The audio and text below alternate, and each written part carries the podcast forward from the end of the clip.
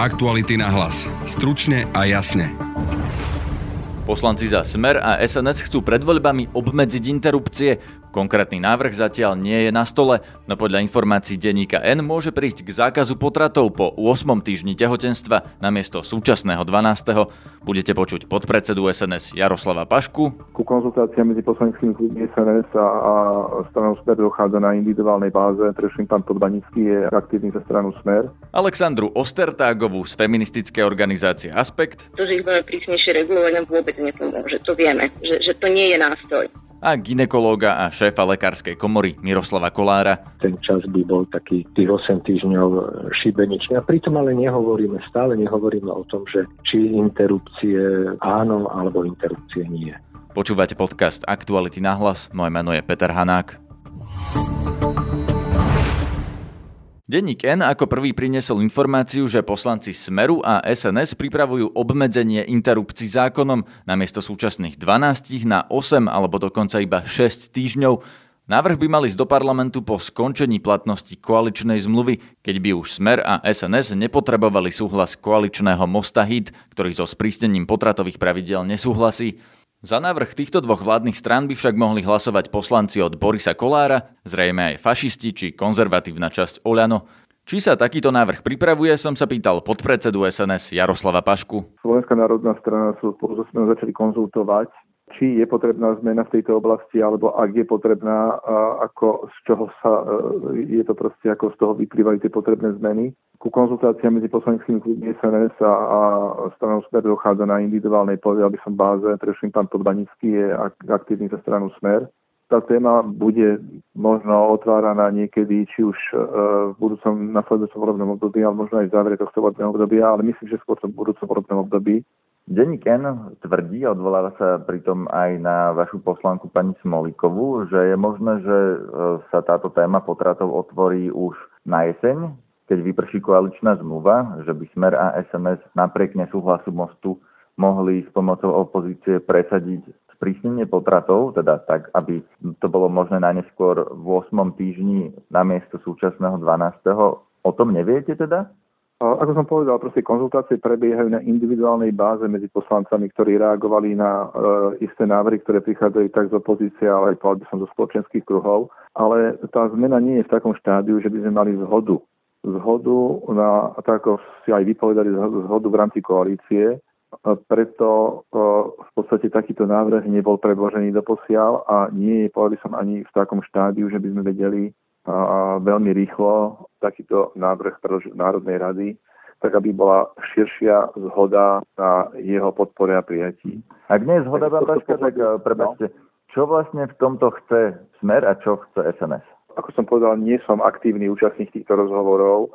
Myslím, že v podstate tí poslanci, ktorí o tom rokujú, tak hľadajú optimálne riešenie v rámci konzultácie s odborníkmi z tejto branže, ale, ale e, nie je v takom štádiu, že by sme vedeli dnes povedať, že máme pripravený návrh, s ktorým ideme v septembri do, na rokovanie Národnej rady, alebo že by sme boli pripravení tak, že e, nezávisle od toho, či by strana moc to podporovala alebo nie, že by sme boli schopní ísť s takýmto návrhom e, na jeseň. ale cieľ SNS je, aby tá legislatíva bola sprísnená, lebo teda to je moja otázka. Je to otázka, povedal som na, tie odborné konzultácie, pretože na jednej strane máme to, čo e, prinášajú poslanci, ktorí majú záujem sprísniť, na druhej strane máme e, predsedu výboru pre zdravotníctvo pána e, Zelníka, ktorý hovorí, že ak sa siahne do tohto systému, tak treba zdôvodniť aj prečo do toho siaha súčasného systému a aké sú teda, aké sa očakávajú prínosy z týchto zmien. Takže... Rozumiem, no pýtam sa na to práve preto, viete, že ak by sa to skrátilo na 8 týždňov, tak v zásade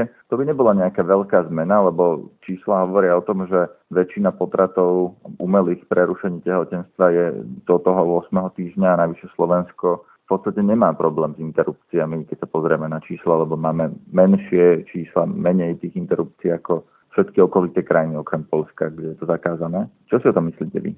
Je to v podstate, ako si povedal, že, že uh, ak sa má téma otvoriť, tak či je, povedal by som na to dôvod, vecný dôvod.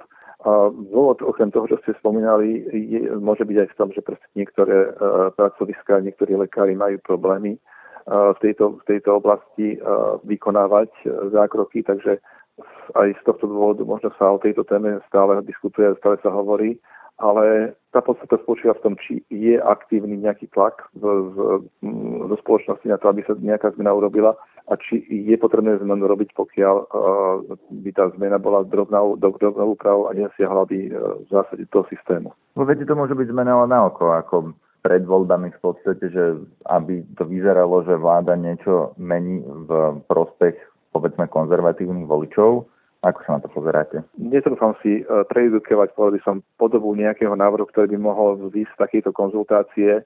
A ako som povedal, to v štádiu, v štádiu zatiaľ iba diskusí medzi poslaneckými klubmi, či sa dopracujeme v období pred voľbami, keď už bude každá strana viac menej preferovať svoje vlastné témy k nejakej spoločné, nejakému spoločnému postupu, či už e, s mostom Híd alebo stranou Smer, keď už nebude platiť v zásade koaličná zmluva tak to je otázka, povedal by som, na, na budúcnosť a konkrétne riešenie, ktoré proste predložia jednotliví poslanci. Poslanec Jan Podmanický zo Smeru, ktorý by mal byť autorom zákona, nám nezdvihol telefón a nespojili nás s ním ani na obecnom úrade, kde je starostom. Oficiálne čísla o potratoch hovoria, že počet umelých prerušení tehotenstva na Slovensku už 20 rokov každý rok klesá. Od roku 1997 klesol 3,5 násobne. Vtedy to bolo podľa údajov Národného centra zdravotníckých informácií 14,6 umelých potratov na tisíc žien, minulý rok to bolo len 4,5.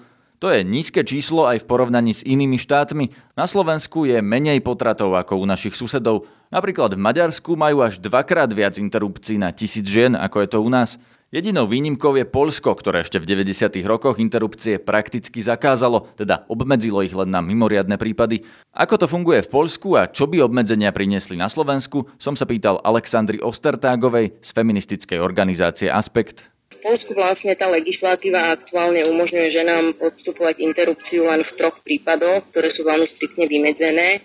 A to je, ak otehotneli v dôsledku trestného činu, a to znásilnenia alebo incestu, alebo ak tehotenstvo ohrozuje ich život alebo zdravie, alebo ak je plod vážne a nezvratne poškodený. A výsledok je vlastne v súčasnosti taký, že poprvé počet interrupcií reálne neklesá, hoci e, teda oficiálne na tých verejných klinikách sa nevy, nevykonávajú.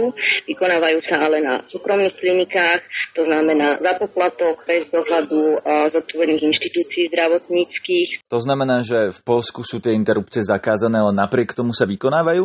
Áno, v Polsku sú zakázané, ale napriek tomu sa vykonávajú. Takže to robia nelegálne. Áno, nelegálne. Hej, sú to vlastne lekárky a lekári, ktorí a, aj z osobného presvedčenia vlastne sa snažia takto pomáhať ženám, aby nesiahali po iných ešte nebezpečnejších metódach, aj neviem, nejakých domáckých receptoch, na základe ktorých teda ženy bežne zomierajú vo svete. Tie ženy v Polsku, oni aj cestujú za interrupciami, alebo im stačí takýto nelegálny spôsob vykonania interrupcie v Polsku? Samozrejme poznáme aj ten termín interrupčnej turistiky, a to najmä teda bohatšie ženy alebo ženy z lepších uh, finančných pomerov si môžu dovoliť vycestovať, uh, neviem, napríklad aj na Slovensko alebo do Nemecka. Čo by sa podľa vás stalo, ak by prešiel ten návrh, tak ako sa o ňom hovorí, že namiesto 12 týždňov by na Slovensku bolo možné robiť, e, vykonávať interrupcie len do 8 týždňov.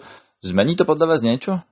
No, mení to veľmi veľa. Ono v podstate toto skrátenie lehoty uh, de facto berie väčšine žien možnosť voľby a to vlastne z jednoduchého dôvodu a teda ak, ak poznáme nejaké základy biológie fungovania ženského tela, tak vieme, že prvé 4 týždne žena oficiálneho tehotenstva žena ešte tehotná nie je. Tehotenstvo sa totiž začína uh, počítať od prvého dňa poslednej menštruácie pred otehotnením. To znamená, že, že k otehotneniu dochádza až niekedy v druhom týždni tehotenstva a až niekedy v štvrtom, piatom, šiestom, siedmom týždni tehotenstva sa vlastne žena môže najskôr dozvedieť o tom, že je tehotná.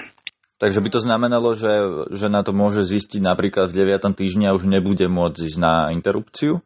Áno, samozrejme, pretože mnohé ženy menštruujú aj v, tých, v tom prvom trimestri a v rámci teda toho, tých prvých štyroch týždňov, je, alebo teda v rámci teda uhniezdovania vajíčka je veľmi bežné nidačné krvácanie, ktoré je práve v tom období menštruácie, ale signalizuje uhniezdenie, uhniezdenie vajíčka, ale samozrejme žena si to môže jednoducho pomýliť s menštruáciou, lebo, lebo je to veľmi podobné.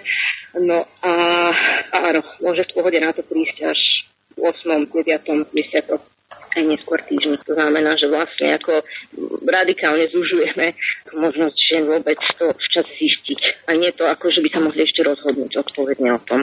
Rozumiem, ale čísla hovoria to, že 64% všetkých umelých prerušení tehotenstva je do 8. týždňa, čiže veľká väčšina.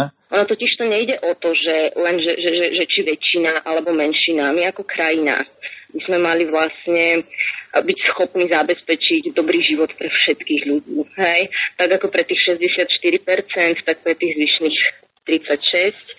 A, a vlastne je veľmi dôležité, aby sme sa nerozhodovali len podľa väčšiny a podľa toho, ako väčšina ľudí žije naozaj ako, aby sme nejak artikulovali tie zásady demokracie a spravodlivosti naozaj pre všetkých. Mhm. A na toto by vám prolajferi, teda tí, ktorí aj pochodujú za právo na život, e, odpovedali, že či nemyslíte na práva toho dieťaťa narodiť sa?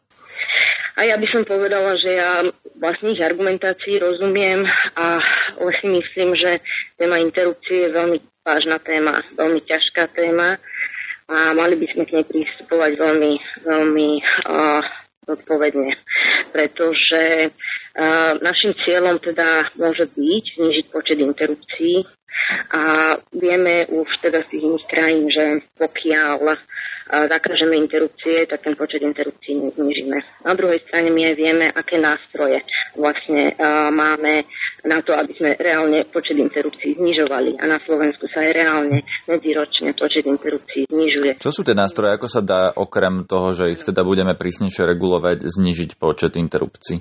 Nie okrem toho, že ich budeme prísnejšie regulovať. Práve, že to, že ich budeme prísnejšie regulovať, nám vôbec nepomôže. To vieme, že, že to nie je nástroj. To je jednoducho to nefunguje. No ako sa to dá teda? A dá sa to teda v prvom rade kvalitnými politikami rodinnými. Mnohé ženy aktuálne žijú v situácii, že si nemôžu dovoliť mať deti. Druhý nástroj, samozrejme, kvalitné ginekologické služby.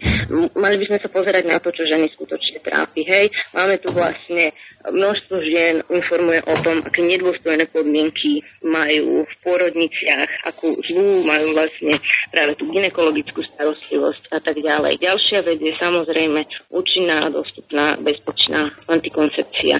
Tá pomôže e, skutočne teda vyhnúť sa práve tým situáciám. Rozumiem, prepáčte, podľa vás teraz nie je dostupná kvalitná antikoncepcia? Nie je. Nie je, a to minimálne z dvoch dôvodov. V prvom rade uh, antikoncepciu nie je možné hradiť zo zdravotného poistenia. To znamená, že väčšina žien, opäť väčšina áno, má, má vlastne k nej prístup, ale mnohé ženy k nej prístup z finančných dôvodov nemajú. A ten druhý dôvod je vlastne chybajúca sexuálna výchova, ktorá znamená podávať relevantné objektívne informácie o tom, ako funguje antikoncepcia, aké sú jej uh, účinky ak by ste si predstavili, že ten návrh prejde, takže by to bolo obmedzené na tých 8 týždňov, viete si predstaviť, že by Slovenky cestovali za interrupciami alebo by sa u nás vykonávali nelegálne, tak ako v Polsku? A ak by cestovali, viete si predstaviť kam? Čo je taká najjednoduchšia krajina, kde by napríklad si to slovenské ženy mohli dovoliť? To je otázka. Mňa skôr trápi to, že kam by teda cestovali a či by teda vznikali tie kliniky. Mňa skôr trápi, že ako by to na tie ženy dopadlo.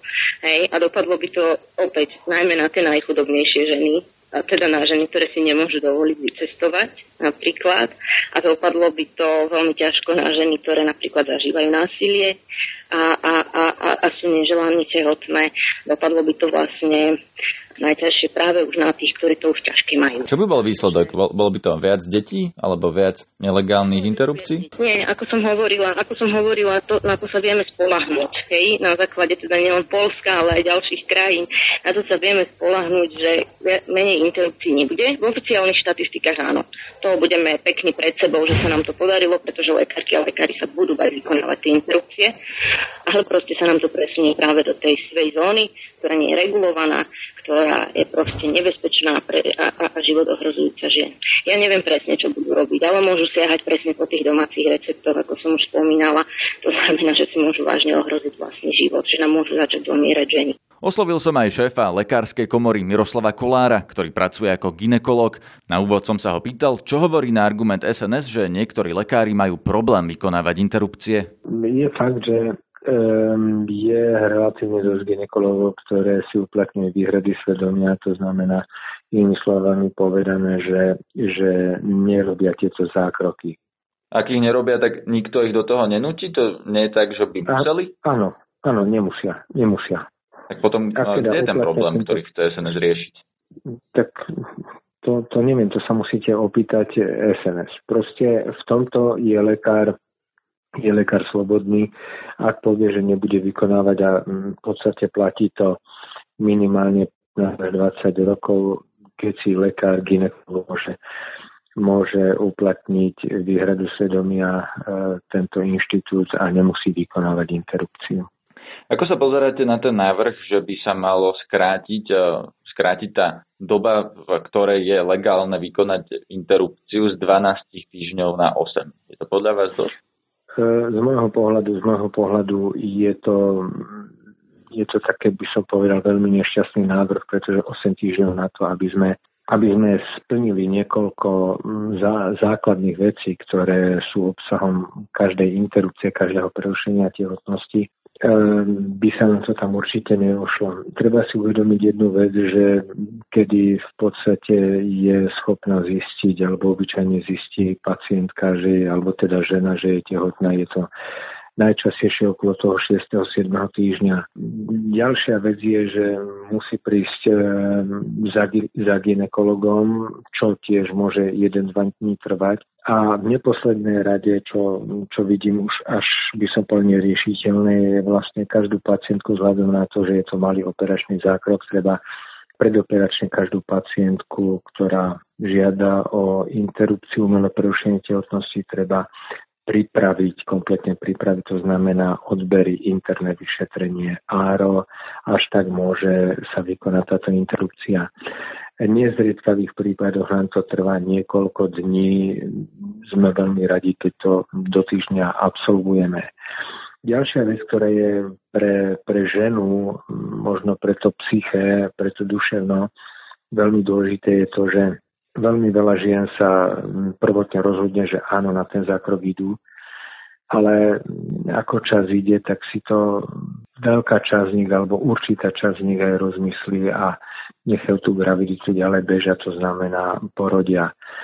Tu by ten priestor bol veľmi zúžený, by som povedal, prakticky by neexistoval. Prakticky všetko to, čo som pred chvíľou povedal, by muselo ísť úplne v skrátenom konaní, ktoré si ja prakticky neviem ani predstaviť. Z nášho pohľadu, z môjho pohľadu, teraz sa budem vyjadrovať ako, ako lekár, aj ako ginekolog, nevidím žiadny rozdiel medzi 8. a 12. týždňom, čo sa týka interrupcie. Vidím jediný problém alebo jediné jedinú zmenu, že či áno vôbec povoliť interrupcie alebo nepovoliť. Ale to je už iná otázka.